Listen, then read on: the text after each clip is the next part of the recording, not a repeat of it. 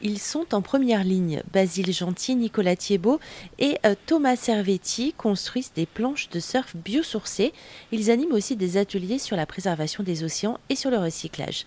Thomas Servetti, vous êtes cofondateur de Nomad Surfing. Alors comment réagissent les gens? Est-ce que ça leur ouvre euh, un peu des perspectives? Généralement, c'est plus de l'étonnement de un chiffre par exemple, c'est que globalement de ce qui pourrait être recyclé en Europe, c'est 20% des déchets qui sont recyclés. Donc vous avez tout le reste qui finit euh, soit dans l'enfouissement, soit, soit l'incinération, valorisation énergétique. Et donc bah, typiquement, beaucoup de gens pensent, ouais, mais moi euh, j'ai l'impression que je fais tout bien, mais en fait, euh, bah, en fonction, encore une fois, des, centres de tri, des capacités qu'ils ont, des machines, tout n'est pas aussi simple. Et en fait, alors nous on parle recyclage, c'est vrai, c'est par ce bout-là qu'on le prend, mais on en vient vite au fait que même si c'est recyclé, ça a toujours un impact. Le recyclage, c'est aussi de la consommation euh, en fonction du produit, du matériel, euh, mais a un impact en, termes d'énergie, de temps et d'eau souvent. Donc euh, recycler du plastique ou du carton, c'est bien, mais avec quelle énergie, d'où ça vient, c'est des usines qui tournent aussi. Et en fait, on en vient au final à la sobriété. le meilleur déchet, c'est celui qu'on ne produit pas. Donc c'est bien de faire du recyclage, mais c'est pas une fin en soi. C'est c'est pas je peux consommer parce que je fais du recyclage. Pareil, je c'est pas parce que je peux euh, compenser mon empreinte carbone euh, en plantant quelques arbres que je dois prendre l'avion tous les week-ends. La sobriété reste le maître mot et c'est en fait le, souvent l'idée euh, finale qu'on a nous dans, nos ateliers. Et, les enfants, comment ils réagissent? Ils sont, ils sont plus sensibilisés à ça de manière générale que d'autres générations? Oui, alors c'est vrai que les, les enfants d'aujourd'hui, on va dire, sont effectivement beaucoup plus sensibilisés que moi je l'étais ou que les générations précédentes ne l'étaient.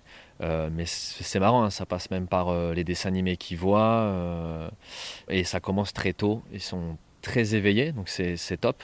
on travaille souvent avec l'association La Water Family qui fait beaucoup de travail dans les écoles de, sensibilisation. Et en fait, ils se concentrent sur les enfants parce que, bah déjà, ce sera les prochains consommateurs, mais c'est aussi au travers des enfants qu'on peut insuffler de, nouvelles habitudes dans les foyers si vous avez euh, vos deux enfants qui vous disent euh, non mais maman on on c'est pas bien il faut pas acheter des bouteilles plastiques bon la mère elle, fait ce qu'elle veut euh, ou, le, papa peu importe une fois deux fois mais si à chaque fois c'est une scène des enfants parce qu'ils disent mais non mais je te rends pas compte l'impact les poissons les, pailles dans le, le, nez de la tortue je l'ai vu à l'école c'est pas bien et bah, au final, c'est ce qui va dire ok, bah, vous avez raison, en fait, euh, on va faire un petit peu autrement. Bah, euh, je vais acheter une, une, carafe, mais par contre, il faudra aller la remplir. Ok, pas de souci.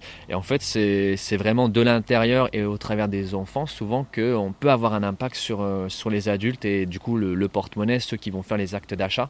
Parce que sensibiliser dans les, dans les ateliers auprès des adultes, bah, c'est quelque chose qui, je pense, prend plus de temps et qui sera peut-être plus compliqué quand on a 30, euh, 40 ans et qu'on a ses habitudes. Euh, on est moins à même de changer. Par contre, quand c'est nos enfants qui nous le demandent, ben, euh, on prend ça d'un autre œil.